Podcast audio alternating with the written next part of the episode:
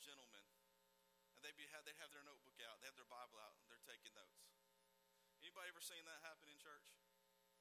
It's awesome, right? You, you see that happen in church. They're taking their notes and they, they're writing it down and they're wanting to remember and they're, they're, because they, they, they want what, what is being said to, to be lasting. They don't want to forget it. They want to be able to go back in, in, in the and look back and say, okay, this is, oh, I remember when Pastor preached on that and, and, and how the Lord used, used the pastor in that. I just want to encourage you.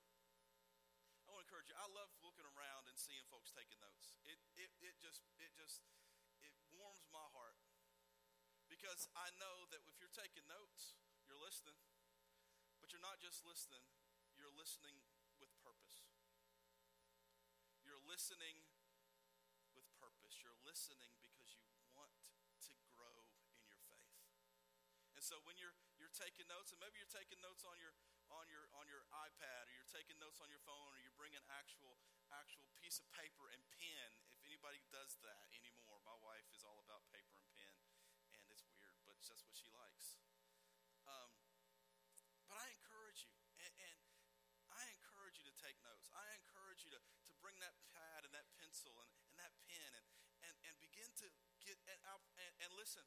If you're taking notes, you're not going to be texting. You're not going to be looking on Facebook.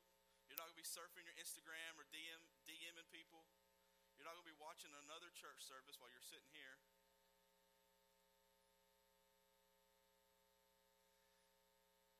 but you're engaged in what God is doing. And listen, God speaks through His Word. And God speaks to the church through His Word. And God speaks to the church through the pastor.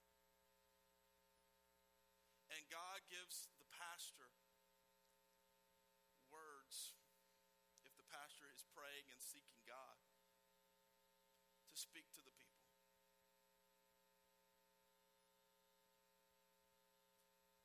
And so I believe that if we will be intentional, not just to show up to fulfill a duty,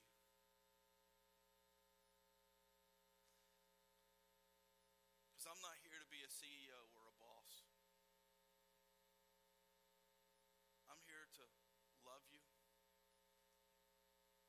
and preach the word and pray for you and give guidance, direction to this body.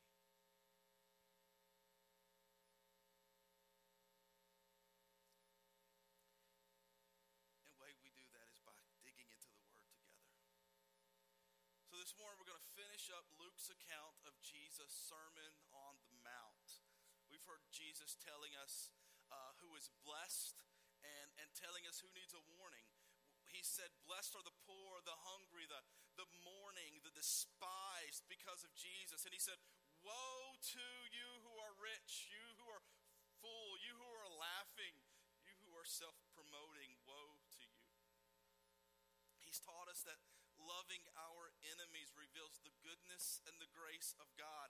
That Jesus is God turning the other cheek. That Jesus is God giving us more than we took. That Jesus is God loving his enemies. This morning, though, we're going to look at what we're going to call three opposites. Jesus is going to preach the good news of the kingdom of heaven by, by contrasting three easily understood analogies right? A speck of sawdust and a log, a good tree and a bad tree, a rock foundation and no foundation. They're easily understood, they're simple to grasp, but they are profound in their simple truth. They are profound in their application. We're going to start by seeing what Jesus says and reading for. And, and, and how many of you ever heard somebody say, "You can't judge me. Don't judge me"? Anybody ever heard that? Anybody ever said that? Don't judge me. It is, it's everyone who gets caught sinning's favorite verse. Don't judge me. Everyone's favorite quote when they don't want to be challenged or they don't want to be called out. If someone's going to quote Jesus, chances are good it's going to be from the Sermon on the Mount, but not the parts that challenge them, but the part that we think gives them a pass to do what we want to do. Don't judge me. You can't judge me. Let's start there. Luke chapter 6. You got your Bible. Luke chapter 6, verse 37, 38. Do not judge, Jesus says, and you will not be judged. Do not condemn, and you will not be condemned. Forgive, and you'll be forgiven. Give, and it will be given to you. A good measure, pressed down, shaken together, running over, will be poured into your lap. For with the measure you use, it will be measured back to you. The measure you use to judge or condemn is the measure that it will be used back to you, Jesus says. See? Well, there it is, though. There it is. Jesus said it right there. Do not judge. Jesus said it. Jesus said, Don't condemn. Jesus said it. You can't tell me what to do. That's what Jesus said. You can't tell me how to live. That's what Jesus said. I mean, that's, that's great if you want to say that, but you're wrong. That's not what Jesus said. That's not what Jesus meant. This whole section of Scripture is Jesus telling us how to live. See, we live in an age of hyper tolerance. Tolerance no longer means forbearing with one another or accepting in love even while you disagree. Tolerance now means acceptance and agreement, right? Tolerance now means even to celebrate. You, you almost have to celebrate even things you, you don't believe in or agree with. Tolerance over the years, over the past several years, has changed in its definition to meaning just agreeing to mean or being agreement without being disagreeable or disagreement without being disagreeable to even celebrating. Uh, and let's be clear, let's let's be clear. This demand of this new tolerance is all around us. Right? Our nation has become hyper tribalized and we cancel anyone who's not on our side. We cancel anyone who's not in our tribe. And to think, and if you think cancel culture is something new, you did not grow up in the 80s or the 90s when, when, when evangelicals were canceling Kmart and canceling everything. Cancel culture isn't new.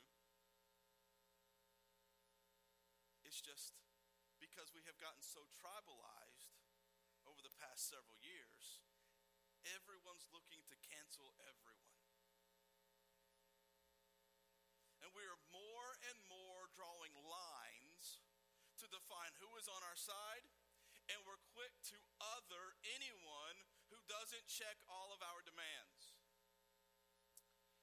It's easier to other someone than it is to love someone. We do it in the church, we do it in politics, we do it in culture, and we do it on multiple levels. Now, listen, I want you to hear this. There's nothing wrong with having different opinions, there's nothing wrong with disagreeing. But there is something wrong with dehumanizing someone because of their different opinion. I believe, church, that there are many things that demand zero tolerance. There are many things that I will not compromise my belief. I believe God exists. I believe men and women are image bearers of God, created in God's image, and have sacred, intrinsic value and dignity. I believe that all have sinned and fall short of the glory of God. I believe that Scripture is the authoritative Word of God. I believe Jesus is God made flesh, the full revelation of God to the world, born of a virgin, lived a sinless life, is the Son of God. I believe that Jesus' life, death, and resurrection is God reconciling all things back to Himself. I believe in the bodily resurrection of Jesus Christ from the dead. I believe in the God eternally existing in three persons, one God, three persons, the Father, the Son, the Spirit. I believe in the Holy Spirit and in the work done by the Spirit. I believe that Jesus will return to judge the living and the dead. I believe in the resurrection of unto eternal life for the righteous and resurrection unto eternal death for the wicked. I believe in the eternal reign of Christ and that those who are his will dwell with God forever. These are doctrinal truths that I hold fast to, will not compromise on. There are other doctrinal statements and beliefs and things that I may uh, believe and hold fast to, but, but I'm not going to fight somebody over. Doctrines I may not hold as tightly and have room for disagreement. I believe in believer's baptism. That's what I practice. That's what I believe. That's what I believe Scripture bears out. But I'm not going to fight somebody that sprinkles somebody. I may disagree with them. But even this week, I have some friends that had someone with special needs that they had to baptize. They couldn't immerse them. But God is gracious. So they baptized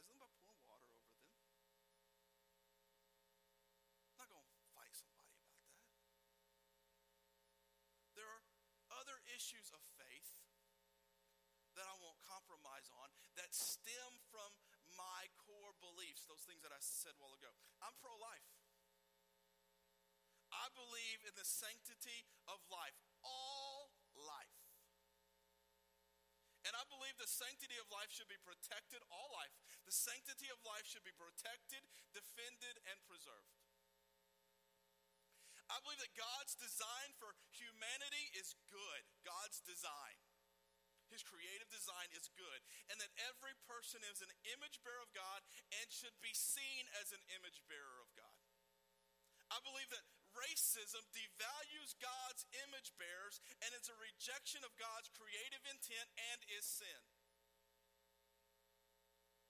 I believe that God's design for sexuality and gender is revealed in creation of male and female that our sexual expression and our gender identity should not contradict our anatomy, and that our sexual pleasure should be found within the covenant of monogamous male female marriage, and any rejection of those things are a rejection of God's creative intent and design and is sin.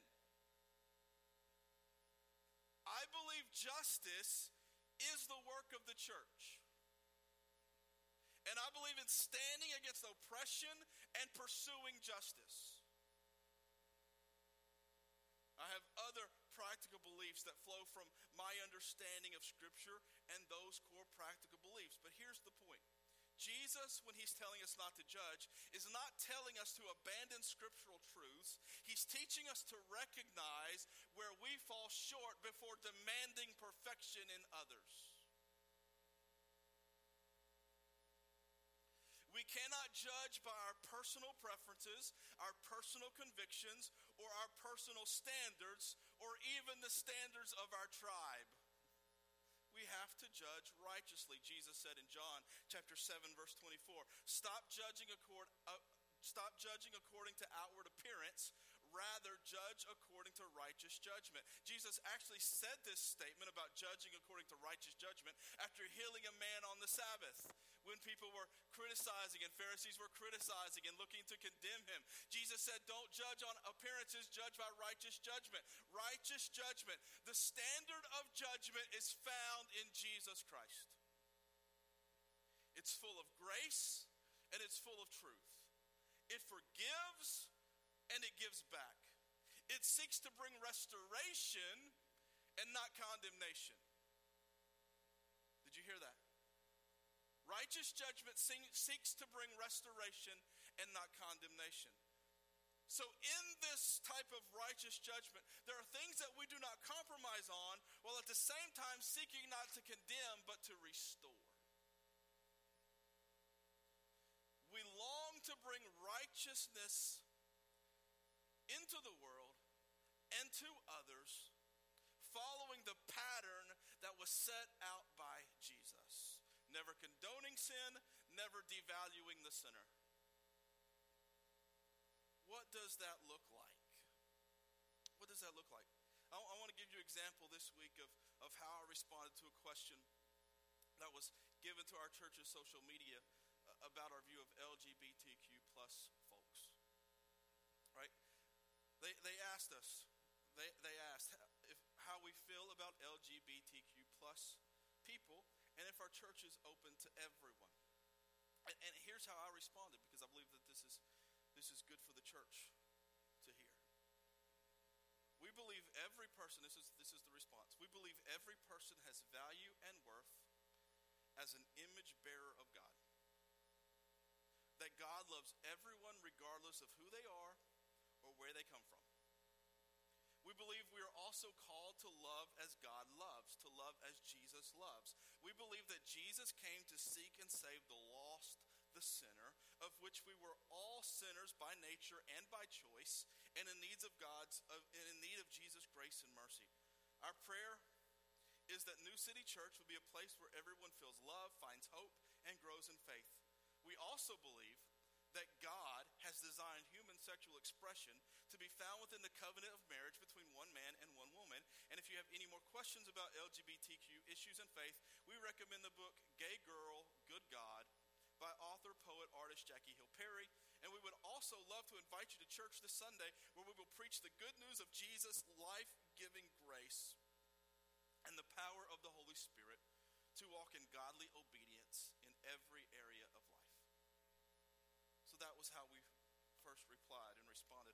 And while I mentioned this book, Gay Girl, Good God, I want to encourage you, encourage it to you. I, I, I endorse and encourage you to read Gay Girl, Good God if you have questions about LGBTQ plus issues. I'm just going to read the back cover. I used to be a lesbian. In Gay Girl, Good God, author Jackie Hill Perry shares her own story, offering practical tools that helped her in the process of finding wholeness. Jackie grew up fatherless, experienced gender confusion, and embraced both masculinity and homosexuality with every fiber of her being. She knew that Christians had a lot to say about all of the above, but was she supposed to change herself? How was she supposed to stop loving women when homosexuality felt more natural to her than heterosexuality ever could? At age 19, Jackie came face to face with what it means face to face with what it means to be made new, and not in a church, contact with Christians. God broke in and turned her heart toward Him right in her own bottom, uh, uh, right in her own bedroom in light of His gospel. Read in order to understand, read in order to hope, or read in order, like Jackie, to be made new. Encourage you to read this, check this book out if you have questions and, and, and would like. Because in, in the, the, the back few pages, there are, there's some Q&A, and, and she helps walk you through some stuff. So I, I, we, we asked that. And then this person asked another question. They said, then they asked specifically about, about transgender issues. And I just, I just wanted to share these things with you this morning. And so the answer that, that I provided was this While we recognize that there are people who struggle with gender dysphoria, we do not believe that embracing a transgender lifestyle is part of God's good design for humanity. We believe Scripture is clear in regards to our sexual biology and gender, that God created humanity in the image of God, male and female, God created us. And that create and that creative intent and biological distinction reveals something about the goodness and the beauty of God. In that creation, the gendered maleness and femaleness of our person is at least in part connected to our biological sex. In other words, our physiology and gender are not wholly distinct, but are bound together. Our anatomy and our gender identity should tell the same story. And after one more question about this same idea, I answered with this. We believe that our gender identity is connected to our embodied sex at birth. That God's design for our gender is connected to our anatomy that even pre birth there is sexual design. We should say, what we would say that living as transgender is not God's design for humanity. We also desire our church to be a place where everyone is welcome to hear the good news of Jesus and his design for our lives. From sexual expression to salvation, we believe Scripture reveals God's good plan for humanity. And you are invited to come hear that good news. If you're asking if we affirm LGBTQ plus sexuality and gender expression? The answer is no. We do not affirm sexual expression that we believe is clearly outside of God's design revealed in Scripture. We also believe God is good and gracious enough to send Jesus to rescue us from our rebellion, redeem us from the curse of sin, and reorder our affections towards His good plan for our lives as revealed in Scripture. Why am I sharing I believe it is possible to communicate the truth of Scripture without being confrontational and without being mean spirited and without being ugly. It's possible to stand without compromise while also treating others with dignity as image bearers of God. Righteous judgment requires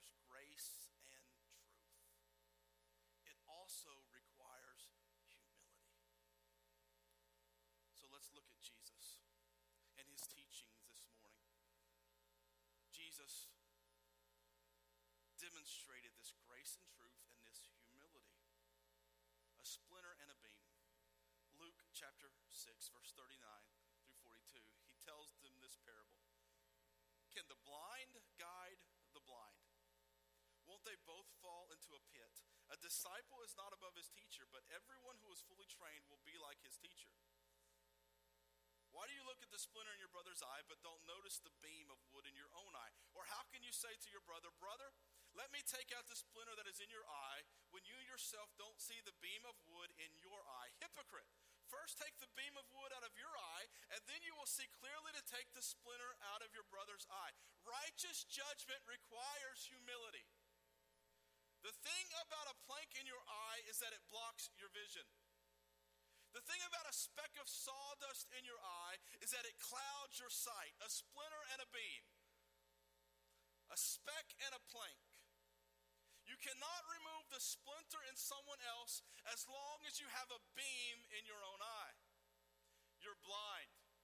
If there's a beam in your eye, you are blind. You cannot see. The blind cannot guide the blind. They both fall into a ditch. The teacher will be like, or the student will become like the teacher, and they'll both fall in the ditch together.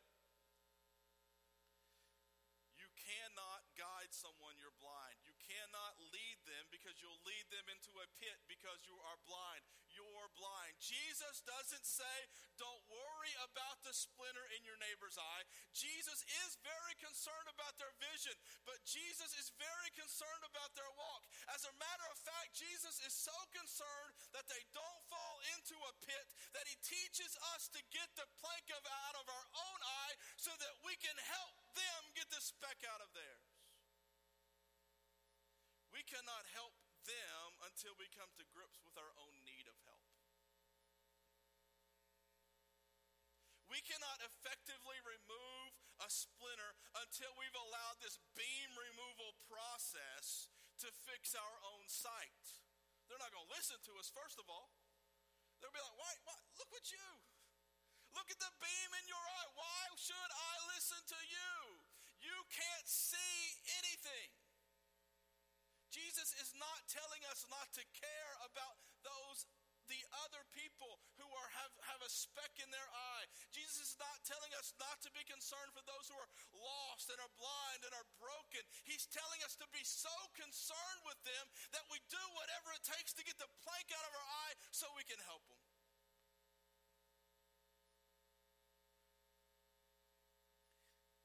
And I am fully aware, and perhaps more aware,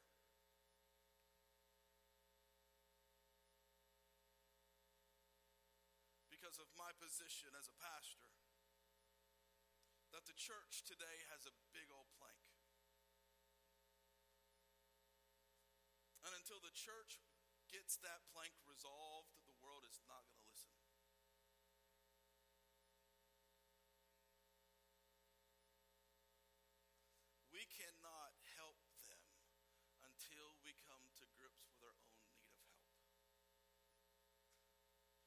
cannot remove their splinter until we've allowed the plank to be removed.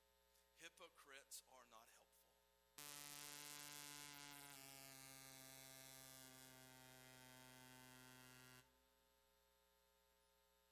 Hypocrites are not helpful.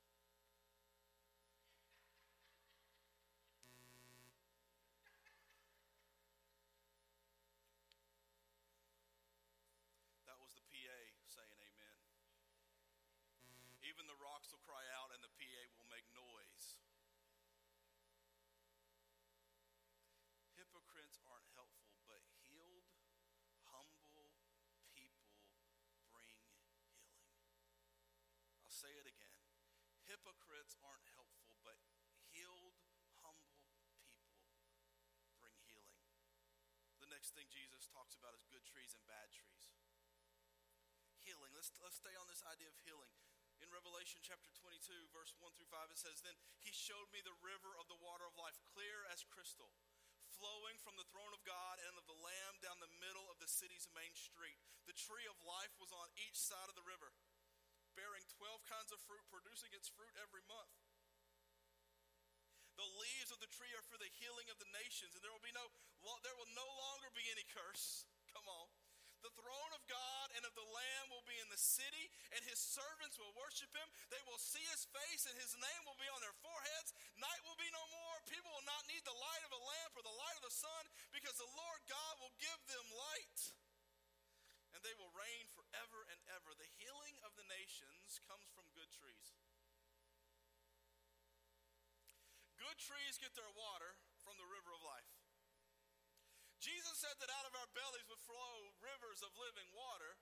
And when he said that, he was speaking of the Spirit working in the church. When we let the Spirit do the work in the church that the God that God wants the Spirit to do in the church, we bring life, we bring good fruit, we bring healing to the nations. But we have to allow the Spirit to do the work. Spirit people are called to bring healing. Spirit people are called to bear good fruit. Hypocritical people do not bring healing, they bring harm. They bear bad fruit. This is what Jesus is talking about.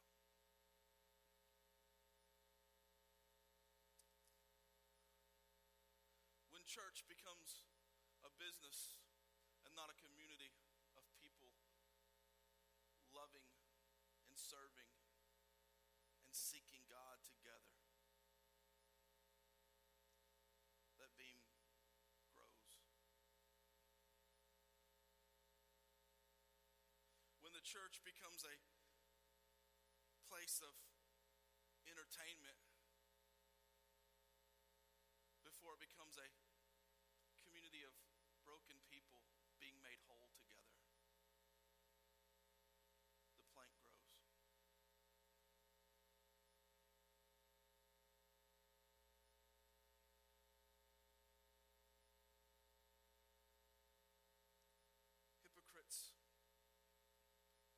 hypocritical attitudes and spirits and people don't bring healing. That doesn't bring healing to the nations, it just causes more hurt.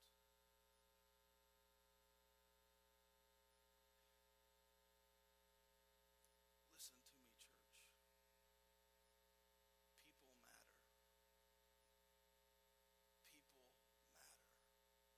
The job of the church is not to chew people up and spit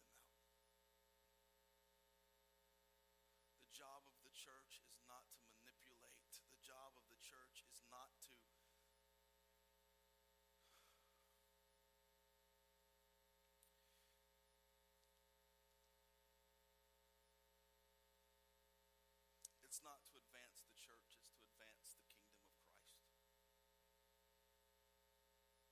The job of the church is not to advance and build an empire. The job of the church is to build the kingdom.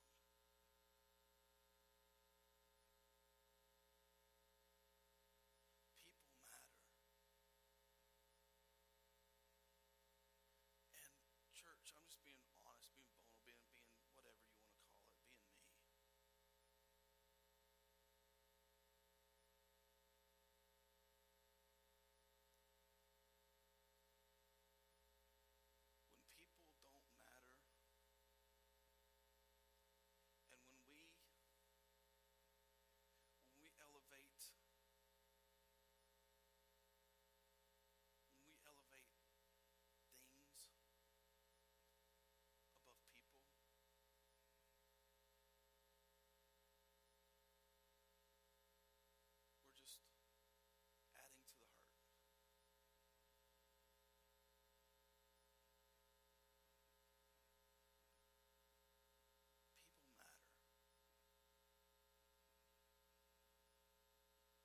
Jesus, we saw that in the video earlier. Jesus came for people. Jesus lived for people. Jesus died for people. Jesus, re- Jesus was resurrected and raised to life for people. People matter.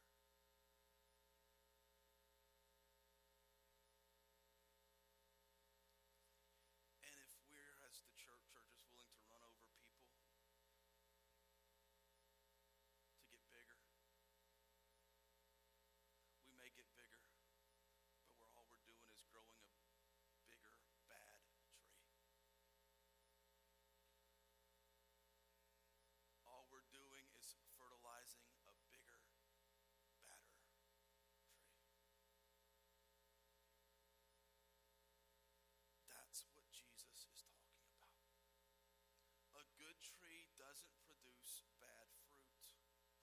the other hand, a bad tree doesn't produce good fruit.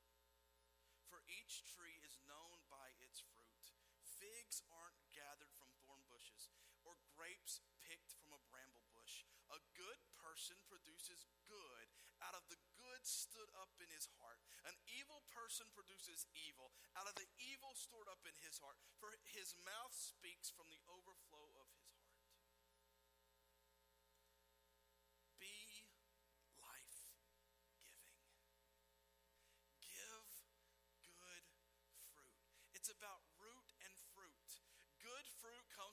good tree.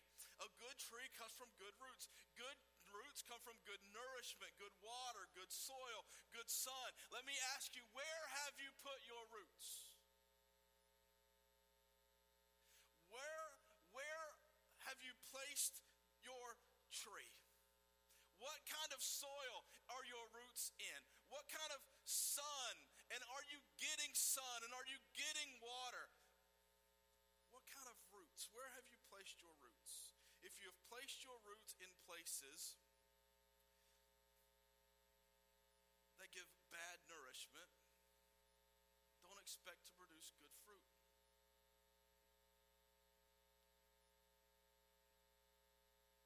If you're listening to carnal ideas and carnal attitudes and carnal thoughts all day long, don't expect to produce spiritual good fruit. You're going to produce rotten carnal fruit.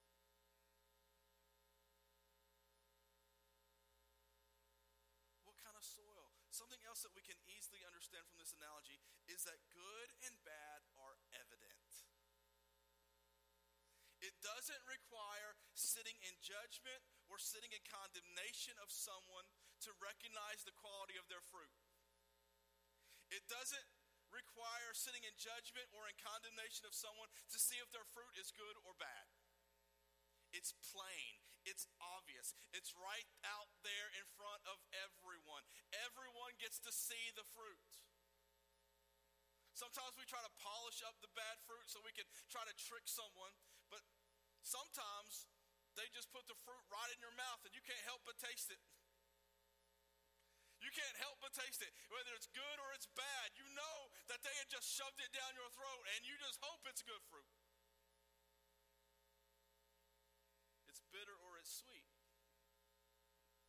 It's life giving or it's death. It's healing or it's destructive.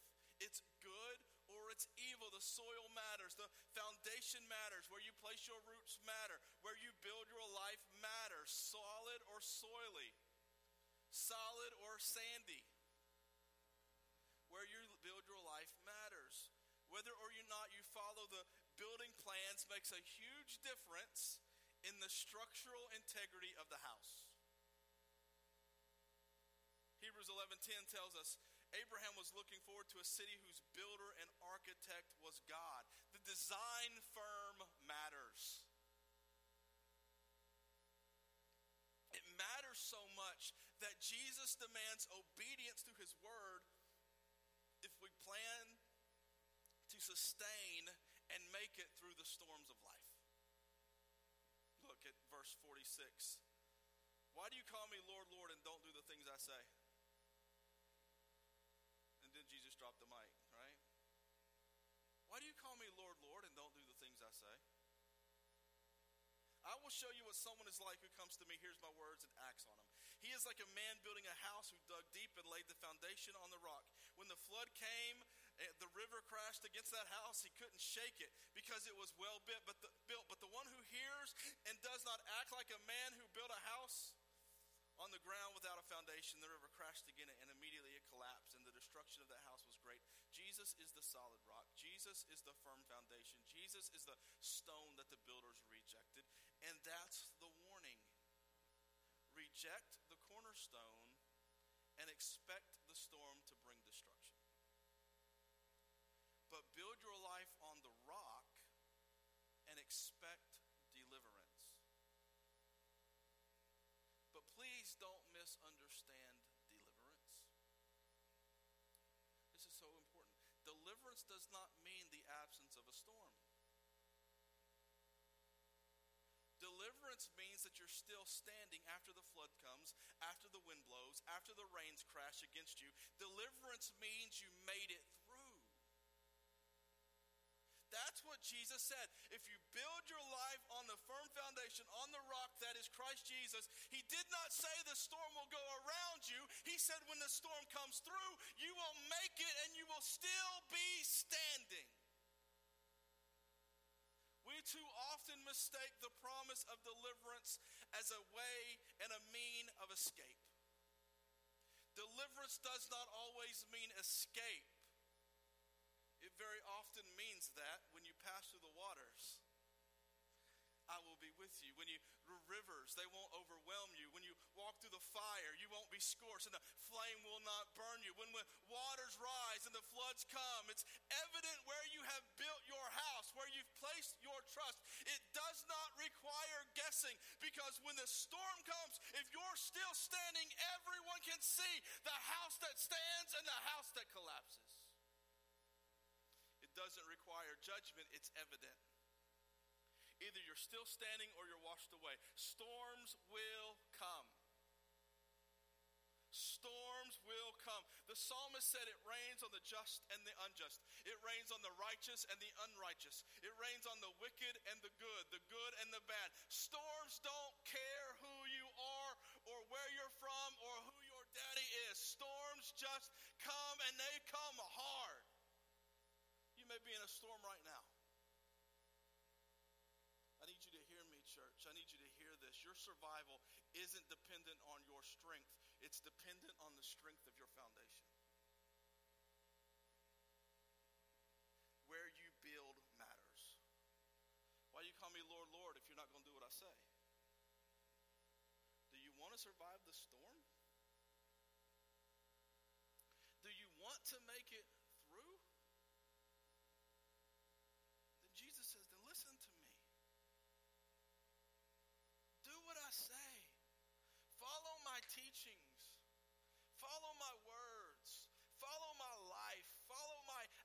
actions. Follow how I live. Build your life on the, and build your house on the teachings, the life, the death, and the resurrection of Jesus. Not only will you survive the storm, but those around you will look and say, that house made it. What do I need to do to stand when the storm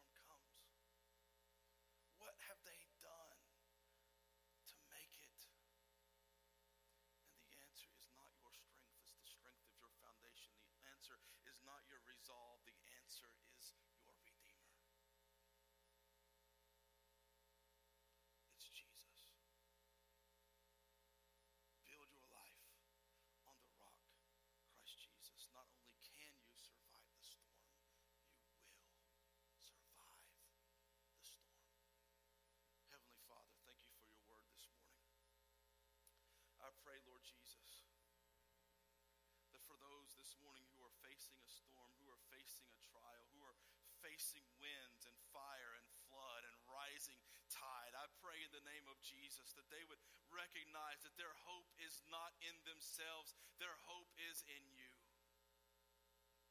On Christ, the solid rock, I stand. All other ground is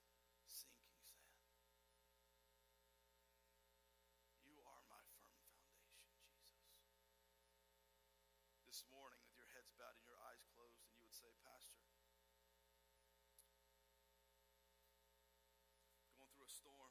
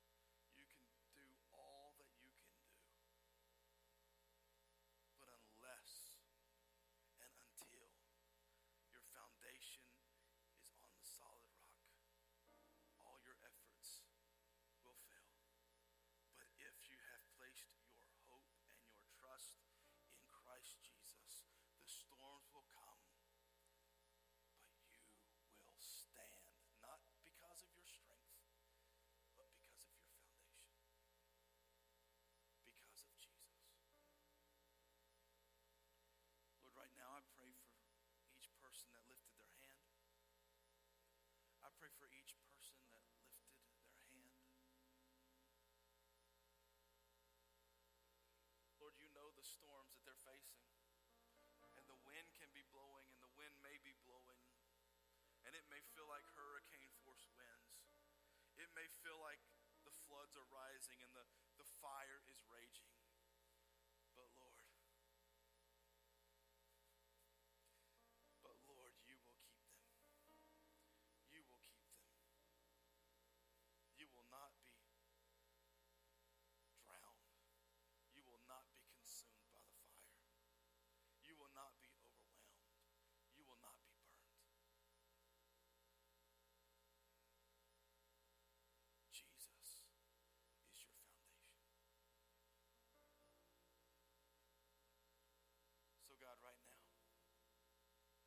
place my hope in you. I place my trust in you. I place my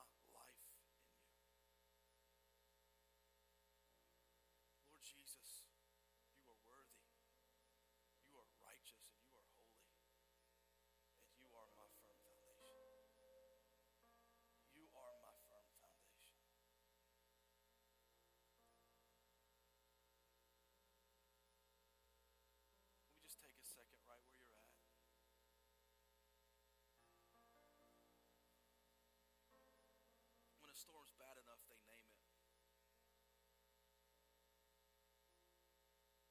Maybe you just need to name your storm and then give it to God. God, this storm is this storm is in my marriage or this storm is in my finances. Or this storm is in my